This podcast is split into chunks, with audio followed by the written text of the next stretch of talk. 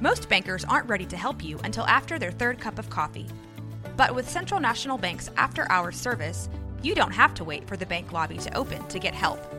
You can contact us from 6 to 8:30 in the morning or from 5 to 10 in the evening, and we'll connect you to a real, live, local person who can answer questions and fix problems 7 days a week. Bank different. Bank Central. Central National Bank. Member FDIC.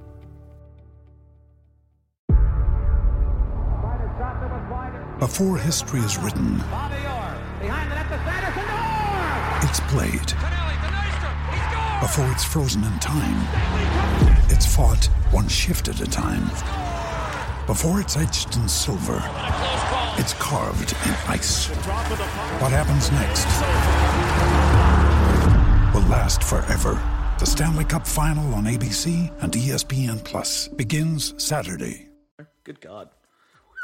It's a rough night already. Rough crowd. I don't have to say anything. You can just keep going.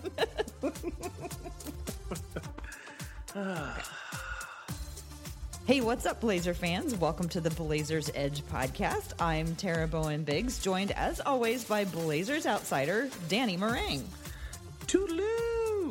So, Dan, in your wildest dreams, did you ever think that we would be sitting here talking about the Blazers potentially going six and one on one of, if not the longest road trip in franchise history? Yeah, it's uh, six and one now. Uh, I thought five and two was like best case scenario, right? Like you don't expect Boston to just be a complete bag of cats. You don't expect Philly to not have Embiid. Um, you don't expect a second year. I guess they was, that was at home, but I would say a second year big trolling living brains out of all stars, and it leading to successive games as the Blazers trolling people out of their games. So yeah, no, it's uh, like, I don't. So no, you didn't. You didn't expect to be talking about this on good of a road trip. No, So are you? I mean, it kind of sounded like a couple of things you were saying there. You were implying that the Blazers met other teams when the other teams weren't performing up to their capabilities. So, how much credit do you want to give to the Blazers, and how much do you want to say it's because of who they were playing? I, I, I'm giving most of it. To the Blazers. Okay, good. To be honest, I just And wanted to is- clarify that. I No, was like, no, "Jeez." No, no I, I the, the qualifications I put in there, like I, like they manhandled Philly. Like that, that game was never really a game. I mean, that was, and you expect to go in there and, and beat up on Cleveland. Now, there was a little messy along the way, um, but no, I, Third quarter? I- I- what third quarter? I don't know what you're talking about. Yeah, there was no third quarter in that Cavaliers game. Um, the Boston game, there's there's some stuff going on there, but I'm still giving Portland some credit because even in a hideously ugly game that let's say Boston didn't play their best, and neither did Portland. Portland still found a way to win when it mattered, right? Yeah. There were some So- there were some good things in all of the games that we have seen this week, but let's talk about the one that just happened, well, that happened several hours ago, but it happened today on Sunday, and that was the game against Charlotte. To be known forever in the record books as the Rodney Hood game. So Yeah. the Blazers won that game largely behind 27 points from Rodney Hood. And it was delightful to watch. You could see in his body language and in his face how happy he was that he, the shots were starting to fall. My question for you is why do you think this was the game and this is the time and place that they finally did start to fall for him? I don't know. I I mean, today was was was a a, a good day for for Rodney and for me. So so Rodney got back on the schneid, and I got my first mani-pedi. So I'm, I'm kind of I'm kind of feeling good here too. And so I'm I'm thinking it was just the same kind of deal for Rodney. Just just had a had a good day for him. Some good self care. Made sure he was all squared away, and it's just it just came together for him. Okay. So I'm going to help you out and uh, No, save you no, from from not- yourself here.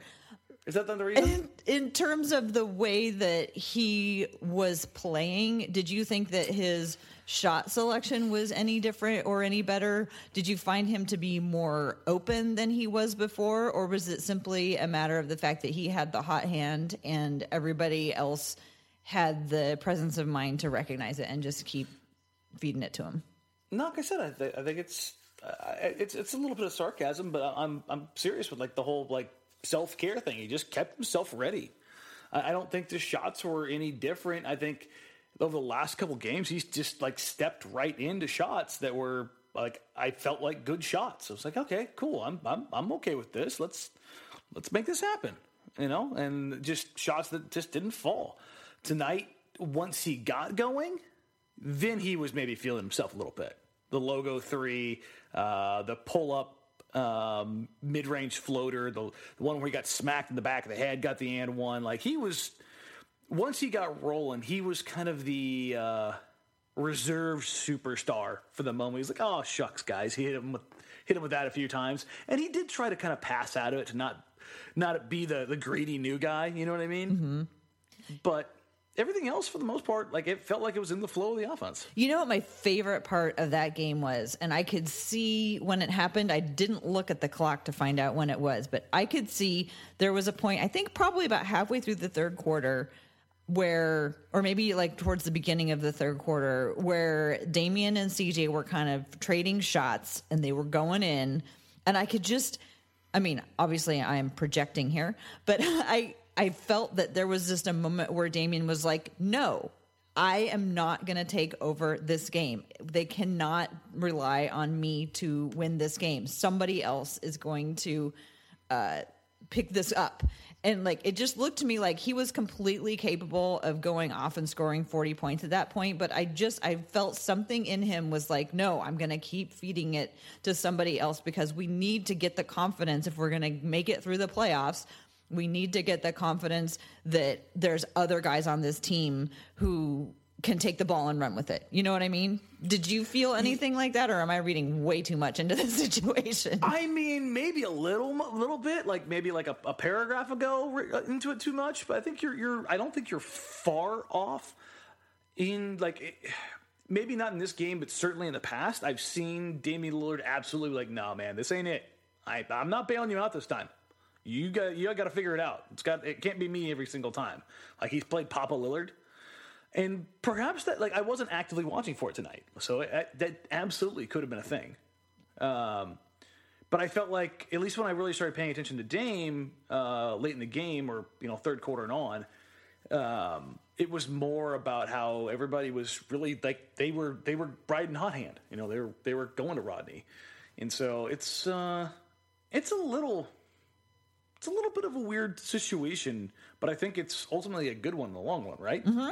Well, they had 26 assists tonight, which is, you know, well above their average of like 22 or whatever. I've been looking into it like faithfully throughout the whole season and I'll be like last 5 game, last 10 games, last pre All-Star break, post All-Star break and no mm-hmm. matter how I look at it, the Blazers are always 24th in the league in assists.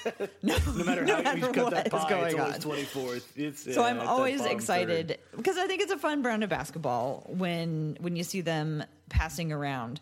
But have absolutely have you noticed more sharing or passing or uh, you know since the All Star break or since they've sort of gotten used to the new players? Uh, so there I think the guys have been more willing to concede a possession to the new guys to like make them feel welcome. Um, to feel or not not, not like effervescent, effervescent, like oh here you go, buddy, let me endear myself to you, but like here's a play for you because we know you don't know the sets. Here's a simple like two step, you know, play here, down screen here, post up here and then get on the ball. You know, especially with, with, with Rodney and Ennis because they can both play in the post, and it's just an easy set for them to go to.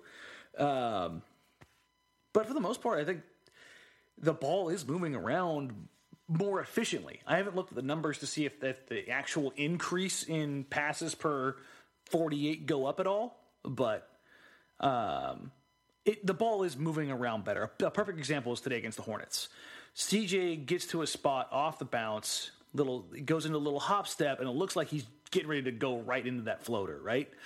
And right as he's getting ready to go up, he just takes a little one-handed left hand bounce pass to Harkless. It was a little bit awkward, but it gets to Harkless. It was early on in the game, and Harkless gets the layup. It's kind of in traffic, but CJ forcibly got the ball to Harkless in a situation where I normally don't see him pass unless that's off some kind of like pick and roll action. This was this this was just a different kind of an ISO on the left wing, and so it almost felt like CJ knew that he wasn't quite hitting well, in that he was like, I'm determined to be more active in this game, and one way I know I can do that is by creating and playmaking. He may have forced it a little bit, but I think part of that probably plays into the fact that he's out there trying to not only create, but the guy he passed to is Moe Harkless, who has struggled most of the year, and then over the last few games has had seen you know kind of that re-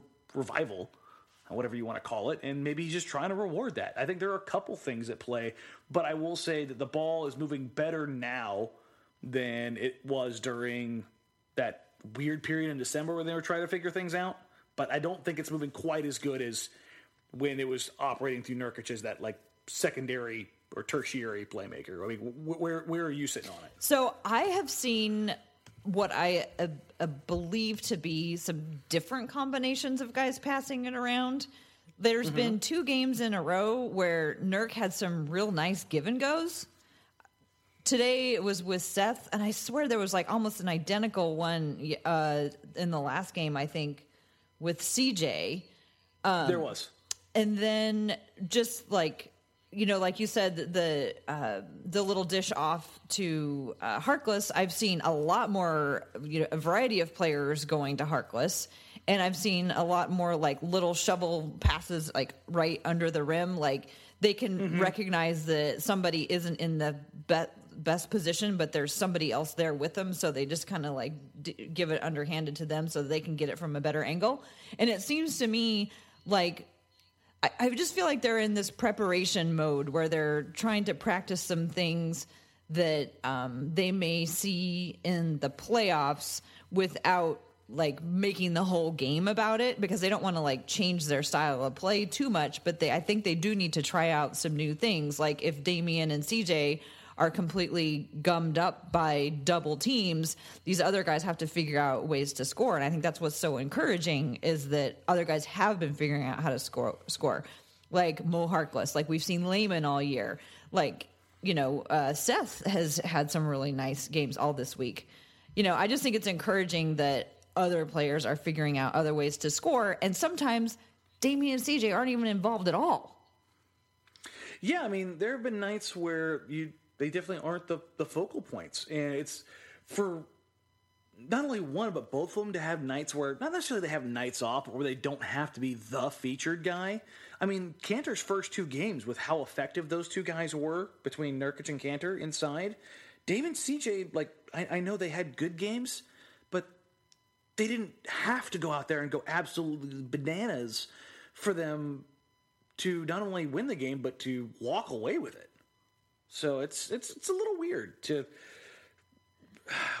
That, that is Yeah. that is that is it a feeling Comforting? in your chest of something akin to maybe hope? no. Honestly, this I know this is going to be just fantastic for everybody. Okay, hold This on. the- if you're qualifying it, if you're about ready to qualify your own stuff, do you really want to say whatever it is is about ready to come out of your mouth? No, I, I was actually going to say like without qualifiers, this was the most optimistic I felt about this team all season. oh, that's so nice.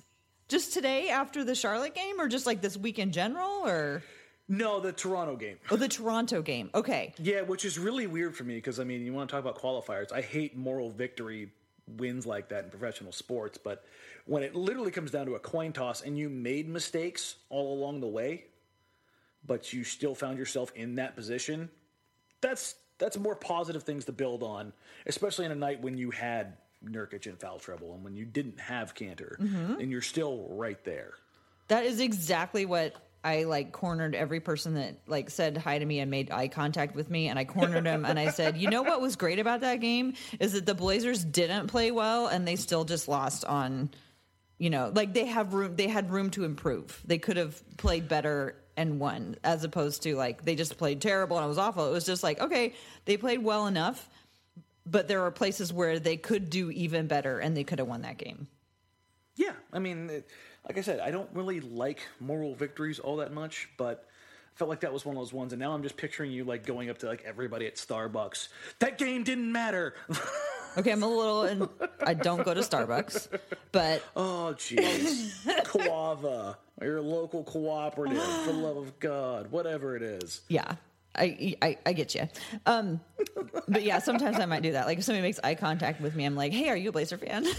like, ah, If I see somebody wearing away. Blazer gear, it's always like, Okay, but let's talk about that video?" Toronto game. That was a very nice CJ game. He was uh, 12 of 20. He was 7 11 from three. He also had four rebounds, five assists, and a steal.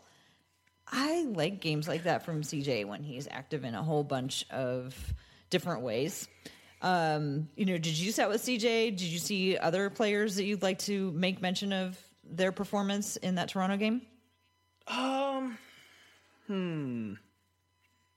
I don't know. So struggling to come up with one. we they did not have Kanter.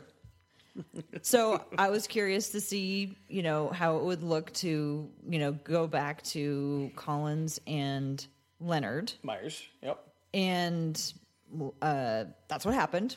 So, do you think that did they? It, to, to me, it didn't feel like they went back and played exactly the same way they did before. I felt like they were well, I guess, you know, with everybody else passing around to everybody else and Hood being in the lineup and, and things like that, it just felt a little bit different to me.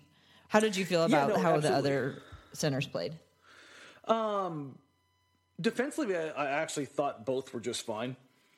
Um, I saw some people talking about Meyers struggling defensively, and I don't know if anybody noticed, but uh, that that same center he was going against, Marc Gasol, he got Jusuf Nurkic in foul trouble with the same stuff he was doing to Meyers Leonard, um, and he's also very good. so it was one of those things where I looked at it, I'm like, Meyers is doing a great job of walling off Kawhi Leonard on the drive, Kyle Lowry on the drive, and recovering in, on a Hall of Fame caliber center. Same way I, I looked at Zach. Like I was the, the only time I think I had an issue with Zach defensively in that game when he came back in was uh, gave up a lot of a lot of ground to Gasol, but Gasol ended up traveling on the play, so it was like meh, whatever. But both the big guys defensively, good, fine, great, solid. I can work with that. Offensively, yeesh. Ooh, that was a hard yikes. Um, Zach was um, lost at times. With Meyers, it looked more like the Meyers of old, where he just is pretty much parking on the three point line, with the exception of that one lob play they finally found him on. Um, but I think I, I don't know if I'm necessarily frustrated with with Meyers and Zach and their lack of performance on that, or if it's more a reality of like they haven't played. The offense has been geared more towards going downhill, and both are probably trying to engender themselves a little bit of little little bit of, of faith within the coaching staff of just trying to do the right thing. So I think there's a couple things at, at, at play there that ultimately bit Portland. Mm-hmm. But where, where, where are you sitting?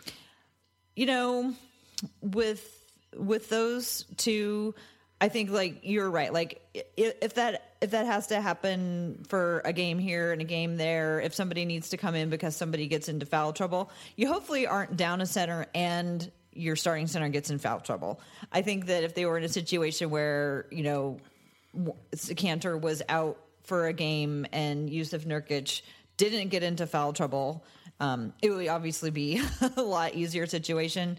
Um, but I was also just kind of watching that when they did have Kanter, Zach did get in the game to play a little bit of the four, like I thought was going to happen.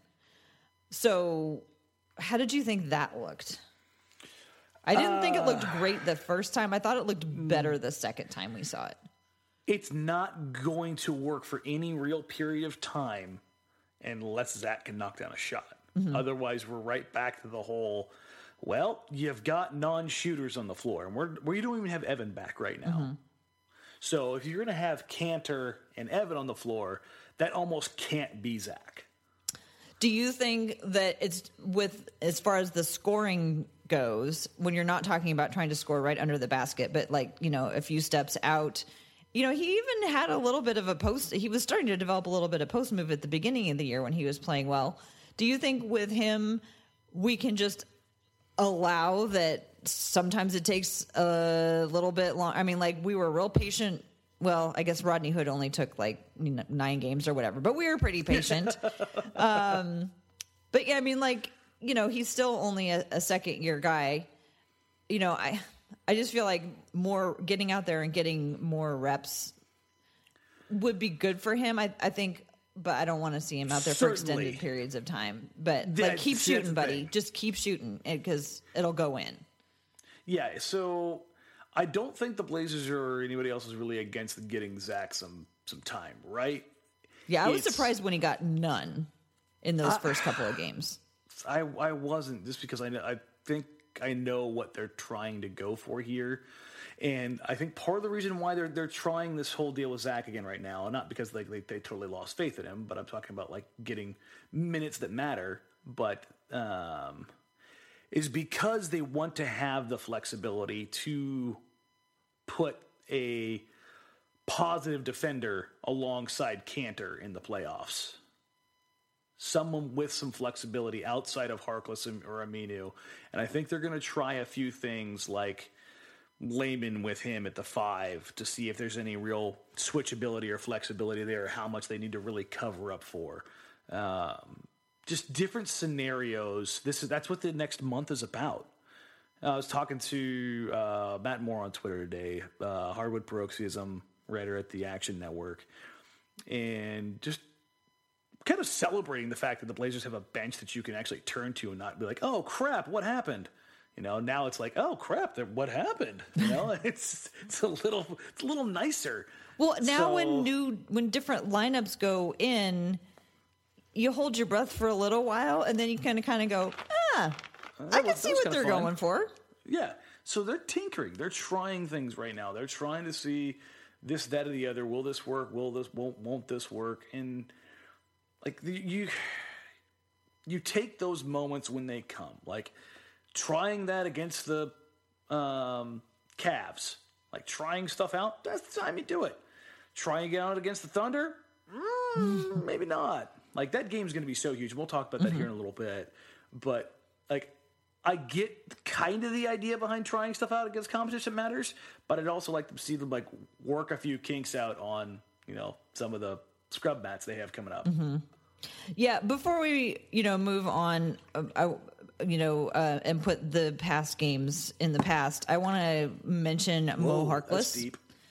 Um, I think he's been he's been playing great. And in that Boston game, he had 17 points, 10 rebounds, three steals uh, I think we've seen Steely Moe or whatever you want to call him, like the Moe who can get in those lanes and tip it out and grab it and go to the other end. We I think we've seen a lot of good stuff from Harkless lately. At least that's what I think. What do you think? I know that you feel like you've been tested before, but I think that I think he's playing, you know, uh, fully engaged, and I'm loving it.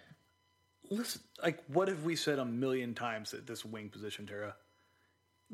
Get consistent pr- production. I don't care who it comes from.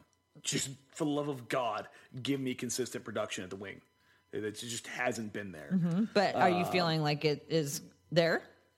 I feel like it has been there for the most part this season by committee. Mm-hmm. Uh, I felt like Jake was carrying obviously the largest piece of that burden offensively for the most part. Um, and I welcome Moe Harkless to the party. Mm-hmm. Like we, how many times have we said Tara, like the when it comes to Moe in particular, like good Moe is very good for this team. The problem is when is good Moe around? So have you seen do you feel like this last week you've seen good Moe or since the break? Since the break, it is the most engaged and active I have seen him all season. Mm-hmm. I think he was Hands terrific. Down. He is this this is the frustrating bit of Moe Harkless. All of the talent and athleticism and prototypical build in the world, and then he can just, by his own admission, just disappear. Check out. So it's just one of those things where it's so frustrating. You're like, yeah, yeah, Moe getting 17 and 10. Shocker. You know, it's like the dude's talented. The dude is good. And when he shows up, it's good for the Blazers. The only thing you can be, I think, even remotely critical of Moe since the break is, for love of God, man, what is is half million dollars not enough to get you to get your three point percentage back? because I mean he he I, I think I don't did he has he hit one yet or did he hit one? I think he might have hit one. Yeah, he in, the- even in his good game, he was definitely 0 for 3. Yeah, phenomenal at the rim though. Mm-hmm. Absolutely great at the rim, and which is what we should be getting from him regularly. Like six foot nine, two hundred thirty five pound Moe Harkless with all the strength and bunnies in the world should absolutely unequivocally be very good at the rim. So it's very very nice to see that. Well, I'm all about positive reinforcement with Mo Harkless, and I was seeing a lot of. I, I was seeing some people make comments about him saying, "Oh, I guess Damian and Stotts finally told him to, you know, get his head out of his, you know." Um, that's a real possibility. You know what though? I don't think it, I think that Moe finally came around because the coach believed in him. And he stu stood out there publicly and said that no, Moe is going to be the starter. And if something finally clicked with him because Stotts believed in him. So I'm going to believe that it was positive reinforcement. And I'm going to put out more positive energy towards Moe because I think that's what he needs.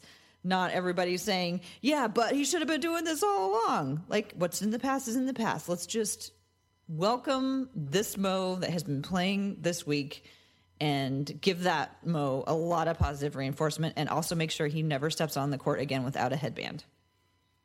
Yeah, oh, that's one thousand percent accurate. Moe is wearing all of the headbands. it is never coming off. Like he needs to like never wash that thing, kind of a deal. It's working. But yeah, he, has been very good. Mm-hmm. Very, very, very good. good, good. Um, Stop. Just There, no, That's I'm all you have to that say. There, there have been like I don't, I can't think of a time since the break where I'm like, yeah, you know what? Where's Moe? Like he's he's when he's been on the floor, you've felt his presence, and that's how it should always be with that guy. I'm not saying he can't have an off night.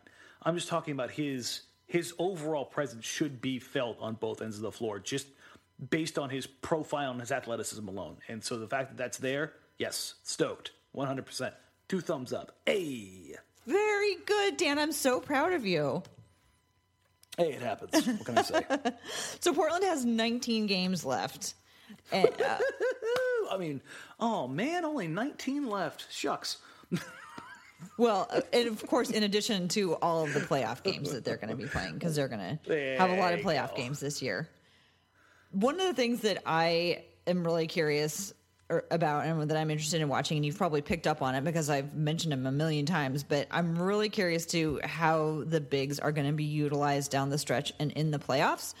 And I'm trying to watch them and try to determine like what's the scheme here, especially on defense. And I know that you know the plan is just to outscore everybody, but you also have to like put some kind of defensive effort together, uh, especially when the playoffs come around. So I've been trying to figure out like um, you know, does the big come up at the top of the key? Does the big sag back under the basket? Um, is it just one big who's doing it, or are there two bigs, and are they, you know, up on the the um, you know what is that like on the top of the free throw lines next to each other you know what what kind of schemes are the blazers doing and then like how much flexibility do they have within them and it feels to me like there is something different going on because the other thing is that you know Meyers Leonard has been on the court for most of the year setting screen after screen after screen. We've talked about this like you know giving Damian Lillard more rooms to operate. He's not on the floor anymore. Nurkic is still there setting screen setting screens. Kanter can set screens. But I feel like the uh there's other players who are going to be taken out. Like the other day, like Jake Layman was in a screen. I'm like, have I seen that before? I don't. I mean, I'm sure he's done it before, but um, Yeah, Dame was running pick and rolls with, with Chief today. yeah. Like, have you There's- noticed different Yeah. people stepping into those roles? What's up with yeah, that? I, think those are just tendency breakers. I think they're trying a few things. Obviously, they're going to keep a bunch of stuff up their sleeves for the playoffs. And also, I don't know why this came to me when you said this, but when you said Meyers Leonard is just carving out all that space, and I was like, huh, like an ice cream scoop. And I, I just like literally just popped into my head, and I'm like, does that mean we can call Meyers the the big ice cream scooper? And I, I, I went off on a tangent in my own head. so that- you lost track of what I was saying Yeah, no, no, no, no. I, I, I- kept. because you were thinking about ice cream. I- what are you five, Dan? It happened, okay? Like Jeez. all I had in my brain was like, oh man, ice cream. You know what's better than ice cream? Sorbet. Ooh, mango sorbet. I love mangoes. And Okay. it's just I Dan. like that. It went really sideways. Do you need dinner? Did you not No, have no, dinner no. tonight? Oh, I'm, I'm quite I'm quite content. I had a uh, what the hell did I have? Okay. I can't remember. Anyway, So anyway, but no screens like where they're happening, who's doing them. There's there are things that are definitely different. Okay. But not like oh my god, what are they doing here? It's, they. It feels like the talking points of the team are different. The identity is still the same, but like when the the Monday morning meeting, you know, morning, Monday, Monday morning staff meeting, everybody's sitting around. All right, guys, here's our key points for the week. Like it's always been X, Y, and Z, and now instead of X, Y, and Z, it's A, B, and C. Like it's the same hallmarks, the same same overarching things. Just the highlights are a little bit different. Instead of good morning, is how are you doing today? You know.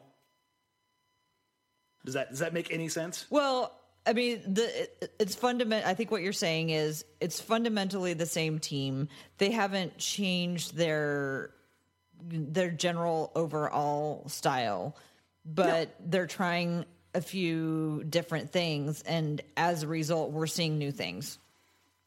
Yeah, exactly. Like uh, this is a um, it, an opportunity to this is this is studying abroad. Right. Still still the same thing, but it's uh, you know just a slightly different flavor. So, how would you describe the way that they have used Nurkic on defense? Let's say on defense for the first, you know, part of the season. Is he a high defender, a low defender, or how does it, you know, change depending on who he's guarding?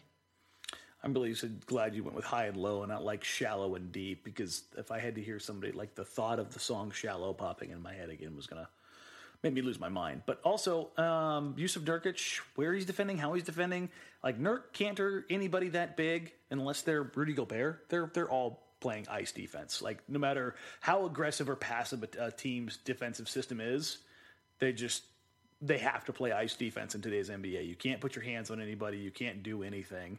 So it's Do you mean ice defense have- like they're they're up at the top forcing somebody to a side?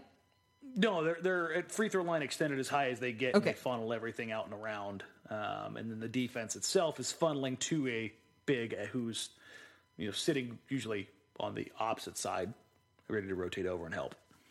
Unless, of course, it's pick and roll. So the big is up at the top of the free throw line, extended, trying to force someone to go one way into another defender. You're not. Yeah, and you're- and you're sagging off into the paint on drives, and you're you're absorbing that as opposed to coming up and putting like high ball pressure on, like if you're Anthony Davis and Jrue Holiday and the Pelicans last year against Damian Lillard. Can I just say one of my favorite parts of the game? I can't remember if it was today. I think it was today because Al-Farouq Aminu was having a really great game, and two guys came and trapped him at the half court line, and I, my heart grew five times to see that they sent two guys out to guard him at the half court. Well, I don't know if they were necessarily going that way as much as they were thinking, hey, we can probably get the ball from him if we send pressure. And in that situation, they did not. Listen, Chief had a box score good game again. Like had a had a, had himself a night. 6 and 9, 14 6 and 4. Um, that was super condescending how you said he had a good box score night. He d- he did have contributions and I know your whole things that mom liked today was all about Aminu. But he also had four turnovers today and he Aminu'd almost as hard as he did against Toronto. Yeah, he And when I he turns it over, he turns it over big time. in spectacular fashion. Listen, I know. I, am not I- arguing that. I never said that he didn't. And the thing is, is like you know where I stand with Chief. I like Chief. I love Chief. I think he's one of the best value players in the league, and we've you know I've discussed this probably a billion times with you. And that does not change the fact, like not to go back to the Toronto game, that he had one of the craziest, most unreal stints in a like meaningful regular season game in quite some time. But that's like you said, that's the fun of Aminu. But I just, I, I can't, Tara. I can't do it. I, tonight he had some of the, the same situations kind of pop up. He had some very good moments where he finished at the rim incredibly well, uh, knocked down a three, rebounded well in traffic. but Oh man, alive! He is going to be the end of me, Tara. Okay, great. Well, they can play Gary Trent instead of him, and you can be happy. Gary's not a Gary's not a three four. Come on now. I'm not, I'm not saying that, that that he should be taken out of the lineup or removed from play. I'm just saying he he when he has a rough anybody has a patch that rough, they should come out of the game. I I'm not den- ah, okay. I'm not getting into this again with you. not because I'm seeding this at all, but because I think you and I are coming at it from entirely different angles. And no matter what I say, you're going to insist on having the last word about it. And I am just not. I respect him too much to drag his whole game through a discussion just so you can end with the last word. Oh, that's see, that's not very nice. That's not very nice at all. I'm having fun. Okay, well, good. We're all having fun. While we're having fun, let's talk about the upcoming games because they're going to be real fun because I'm going to be in Memphis on Tuesday to watch That's that right. game. Seventh game of the seventh game series. Who knows what's going to happen? I mean, even if they finish five and two, that's fantastic. If they finish six and one, wow, incredible. Well, the good news is they've got Amara down there who can be their guide. Their friendly local former Memphis, Memphisian? Yeah, I don't know. I don't know what the proper term for it is. Memphisian? We'll Yeah. Memphisian. well, that Memphis gave Oklahoma City a run for their money tonight. Yeah. Did you see Westbrook's shot? No. he Tara, I, I this is this is pure fact. I can step on an NBA court and shoot better than he shot a shot tonight. So you're better than Russell Westbrook. Okay. By the transitive property, yes. You are really feeling yourself tonight, Dan. okay. transitive so- property is all I'm saying, Tara. so, but I, I, um, that that shot like kind of encapsulates what the the Thunder are, though. Like they are they are at times incredibly athletic, lethal, unstoppable, and at times they are a train wreck. And that you saw like basically both versions of that team against the the, the Grizzlies. But I think the Grizzlies, even without Jaren Jackson Jr., because obviously he's been in and out of the lineup, um, they're going to watch him like a rare stone. Um, there's there's still a team with a bunch of guys who are trying to prove it that they belong in the NBA, and you can catch any team in the league on any given night when you've got a, a roster full of those guys. Yeah, Memphis has, you know, it's a loaded word to use when describing Memphis, but they do have grit. You know, I mean, Yeah, no, eh, there's a bunch of guys that, that they just want to grind your bones into dust. Yeah, and they just That's what they, they like you said they want to prove that they belong in the NBA and they want to like prove, you know, that they shouldn't be counted out. So you know, I, hopefully the Blazers will take it seriously and not do them. But then they roll after Memphis. They roll back home or they come back home. Where Oklahoma City comes in, and Oklahoma City has Massive been game. uncharacteristically difficult matchup. yeah, the Port- for the so Blazers. Portland just beat the crap out of them forever, and then all of a sudden they they they, they can't they can't get it done now. It's like oh, don't don't don't let them be kryptonite now.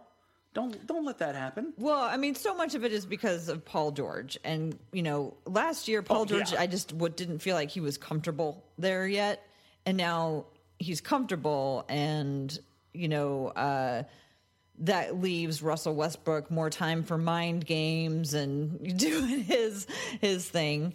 Um, they're just a really hard team to take on. So, how do you think Blazers uh, beat Oklahoma City this week? They're gonna need they're gonna need somebody to to have their game. You know what's going to be great? Kanter is going to, you know, he used to play for them, so Mm-hmm. And him and he's going to be. I bet you he'll be real mouthy. Yeah, I would, I would That'll like be to fun. see him, him and Steven Adams um, going back and forth. The Stash would certainly be fun. Yeah, that would, that would certainly be fun. Um, and we all know Westbrook is liable to just, Yeah, you know, right. go cuckoo cuckoo. Kanter could Um, get under his skin in defense of Damian, and that could be real fun. Yeah, you got to get you know old booze, old, old booze getting getting mixed. You know, little lovers, little, little lovers triangle. That's never never good. So, but here's here's the uh, the thorn though. What if what if Kanter isn't true to Damian Lillard?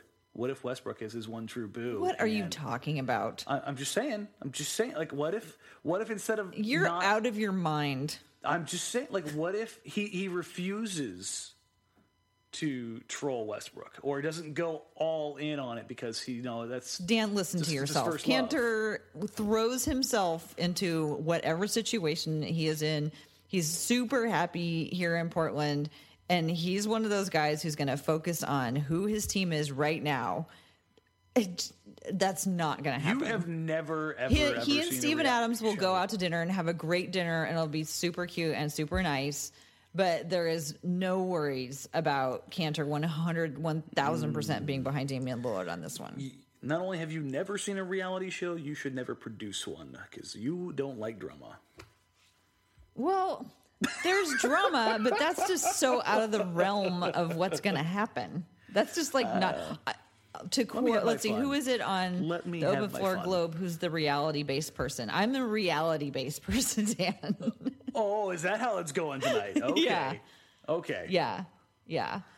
But any, but you know, Portland's uh, centers, you know, have uh, have been bolstered with the addition of Kanter. And although Nurkic has matched up one on one pretty well with Steven Adams, I think uh, you know having Kanter in there as a backup, it's going to be it's going to be nice. This could be exactly what they needed to. Yeah, it's um, it's the safety valve of all safety valves. yeah, Like that's that's a pretty decent. Oh, hey, by the way, we have a Hulk. Like you go full Avengers on him, and like also we have another Hulk. yeah. And also we have another Like wait, like wait, what? Whoa, whoa, whoa, whoa! We came for one Hulk, okay? we are not double Hulk proofed. Like we need to, we need to just kind of take a step back here, folks. Two for one. And realistically, like I, I've been talking to a few people around the league who are still surprised that Portland was able to make this happen, and also like what it means for them overall as a team. Like, I obviously there are the defensive issues, and that's obviously what that's what. Uh, uh, Matt Moore and I were talking about as well. On top of you know what what it means for, the, this playoff kind of roster material is that Kanter's defense is going to be something that comes back to haunt Portland in the playoffs. And I'm just sitting here going, I don't, I just don't think it is. It just doesn't Because- seem that bad. But even then, I think that they were so snake bitten by the lack of offense on the floor or lack of offensive potential on the floor in the series last year against the uh, Pelicans that they're going to be willing to ride out the whole, well, they're going to pick and roll uh, Kanter to death because he's not great in that situation. But you know what? He's getting it back on the other end, so we just don't care. Like I, I, I feel like Portland's willing to take a bigger risk on that just because of how things went last year. And whether or not that, that, that bears out or not, we'll we'll see. I just I feel like that's going to be a, a, a something really different to watch. Does that make sense? Well, like what specifically uh, uh, to watch? You mean just Kanter and what they throw at him, or like? I mean, I feel like no, how Portland reacts. their Like, I- mindset is. I feel like they're much more resilient this year, partly because they have backup, partly because they've been through it now. Like they know what hitting bottom feels like, and they don't want to go back. you know, I think they were all affected. There's been all these articles coming out. You know, lots of people have been talking to Damian Lillard, and they've all been talking about how that felt last year. And Yeah, hold on. I don't want to interrupt you, but I'm, I'm going to. I Okay. know that's so trivial. But I wanted to hit on this specifically.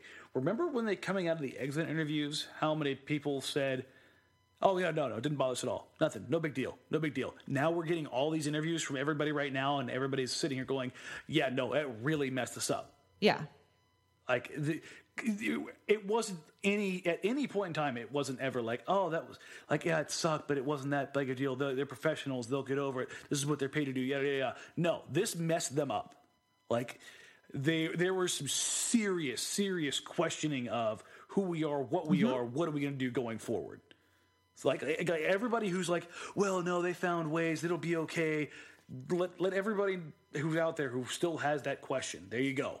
Like this, this messed them up. Like anybody who's questioning if these guys really care, because I saw a lot of that. Like it, it it kind of bothered me to an extent to where it was like, guys, no, this this was not just some run of the mill situation. This messed these guys up, and how they or whether or not they overcome this or conquer this is going to be the difference in how we view this team. It bothered you the way they were talking about it, or it bothered you the way fans were talking about it?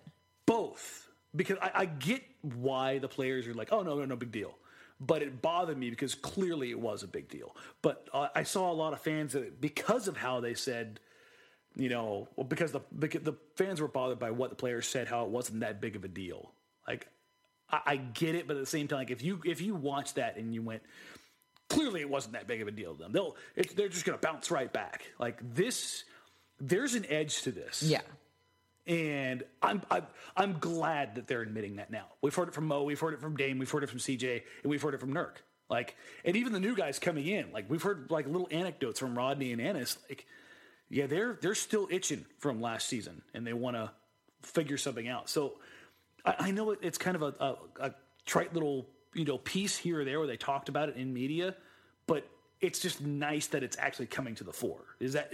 Do you agree with that? Or Yeah, no, I see what you're I see what you're saying. And you know, I don't ever put that much stock in what people say, not in that like I don't trust them at their words, but like people are coached to yeah, absolutely. to say what they're say. They also don't want to appear weak.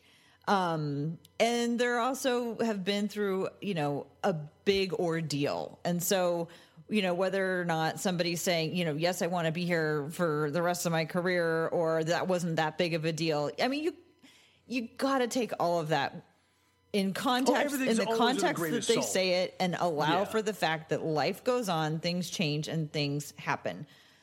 So I understand why they said the things that they said, and I understand at the same time that they, yeah, they were traumatized by the whole thing, and they want to they want to erase that. And I'm excited to see what they're going to do because I think they they're in the I think they're going to be in the right mindset, and they have more tools. And what I don't know is what's the situation with their opponent. You know, um, who are they going to be matched up against, and Please will the the Thunder, Blazers be able to Thunder, please don't the capitalize on Thunder, any please don't the slight weakness that they might have? Yeah. No, that, I, I, you know me. I, I'm the eternal optimist. That's could do Sam's not how I would face. describe you.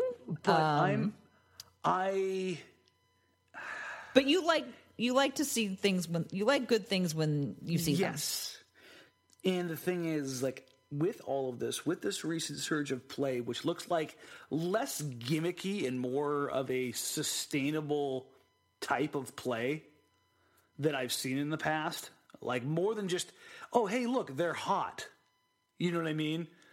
The, like the Toronto game, I'll, I'll use this as an example. Part of the reason why I'm more motivated and more excited about this is that, like, it, even though CJ has a good night, it didn't feel like the offense was, hey, it's CJ and everybody else, right? Like it was still every, it was a very flow heavy offense where things were in control and in balance, even if they weren't perfect, even if they weren't great. Like there were still signs of, and this is when they're taking out, being taken out of one of their you know biggest sets by not having Nurkic on the floor. Like it, and there wasn't like just one thing after another that had to just go just right for them. They just kept plugging away. Remember what we were talking about before they had the uh, the the loss after leading in the third or a win after leading in the fourth? One of the biggest things that drove me crazy about this team is they hadn't shown like real guts in a comeback Oh, right, because they hadn't really had because they hadn't done it. Yeah. Yeah. and like so to finally see that in Toronto, like there was there was legitimate like clawback moments, down nine, down ten, down thirteen, down sixteen. They just kept finding a way. All those clutch shots, all the momentum shots that haven't been there really for them all season. Since they came back from the break, those have been there. And with all of this in mind, if they don't get out of this first round series, Tara, I know. I'm so are nervous for them. going to roll. This is not like a well, we'll we'll revisit like jobs are gone, guys are traded. Like it's Mm-hmm. Yeah. well, and that can happen anyway. I mean, Yeah, so but- it's like but this is no one's ever safe. switch flip. But they're it's gonna happen.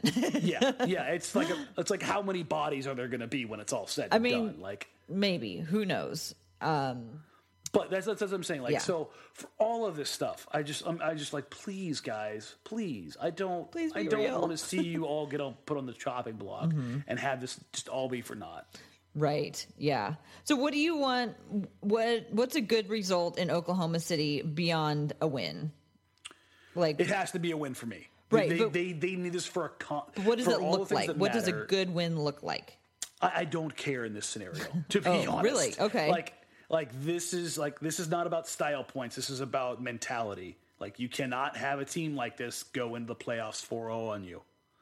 Like, if if you if let's say they get out the, get out of the first round, but they, you know, it's a it's a matchup situation again. You know, what however you want to put an asterisk on it, and then all of a sudden they play the Thunder in the second round, they get you know instead of 4-0, they get 4-1 Yeah.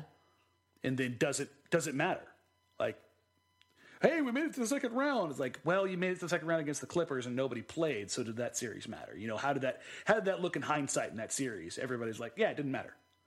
So I think perspective matters here as far as okay, you got to have like some momentum, some belief, some something there. Otherwise, you're gonna be you're gonna be hurting Yeah. going into the playoffs. Yeah, I mean I wouldn't say that that Clippers series didn't matter. It it did matter. But it wasn't like, you know, it wasn't like winning a second round. It was like you got through the first. Good job. Um so anyway, we should wrap it up here. Phoenix is on Saturday. We'll see how that goes. 30 points from Jake Layman. I'm calling it. Shooting your shot early, huh?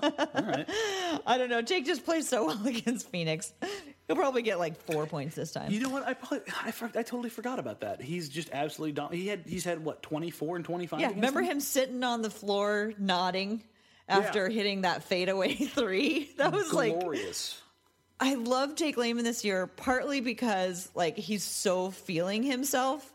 And like Well, every- everybody's looking at him at the like same time. Jake, that's just who you are right now. Like we're no longer giddy over when you do this because that's what you do every night. So get up.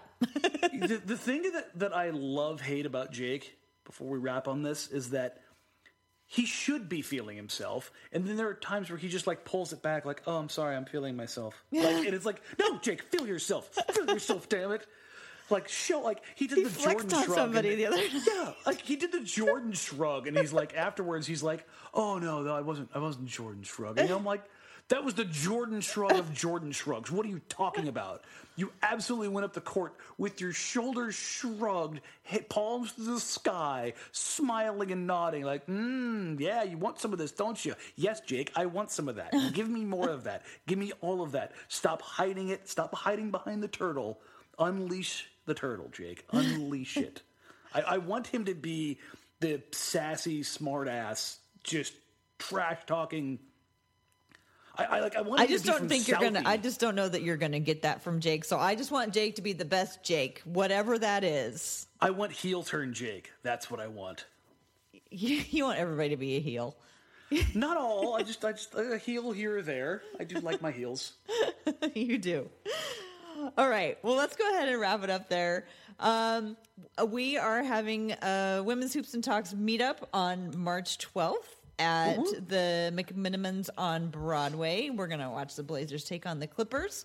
So, that'll be a um, rough one. women and people who support women and want to hear what we have to say about the game are welcome to come down to that on March 12th. What do you have coming up, Dan?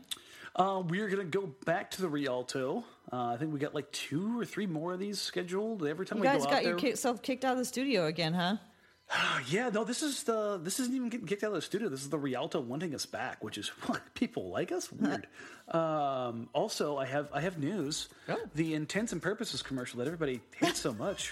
we have we have a new GM, so uh, that may be coming off the air. Guess what, folks? I hate it too. Surprise! You might have to make that the title of this podcast. Listen, folks, I didn't sign up for that stupid thing to be on the air 14 times during the game. You think it's bad for you? Imagine hearing your own voice saying that stupid nonsense over and over and over again. Okay, you know what? Also, I, actually, by the way, I think I'm the oh go only person in Portland. I think that one's kind of cute and clever. listen, the first time you see her, like, hey, I get it. It's cute. Well, here's the thing: we shot like seven of those different types of commercials, yet they decided on one. one was the one we were going to go with, and it was the one we were all like, "Really? No, that's no, not that, not that one. That's that one's not objectively not good." But hey. I digress. You can catch Joe Shane and I, the Blazers Outsiders, on Blazers Outsiders every pre and post game show on NBC Sports Northwest. You can find me on Twitter at dmarang at d m a r a n g. Twitter, Facebook, IG, everywhere. It's all the same. I'm the only Dan Marang in the world. God bless me. Um, Oh my god, just stop, Dan. just, just stop now. Okay, I'm just having fun with it. All right, so just let it go. Um, but yeah, we're going back out to the Rialto, like I said, and uh, got other cool things happening. And I know we're gonna ha- end up having a. a gee, let me cross myself and tap on all the wood here. Um, a remote uh, watch party for the playoffs too. So look for that coming up uh, as we get closer and closer to that. Awesome. You can find me at TCB Biggs, and you can also find the Hoops and Talks podcast at Hoops and Talks. We're going to have another one come out every Thursday. We're going to try to do weekly as best we can through the end of the season. We got lots of cool women lined up to talk to. So I guess uh, that'll do it for Dan. This is Tara. Thanks to everybody for listening, and we will catch you next time.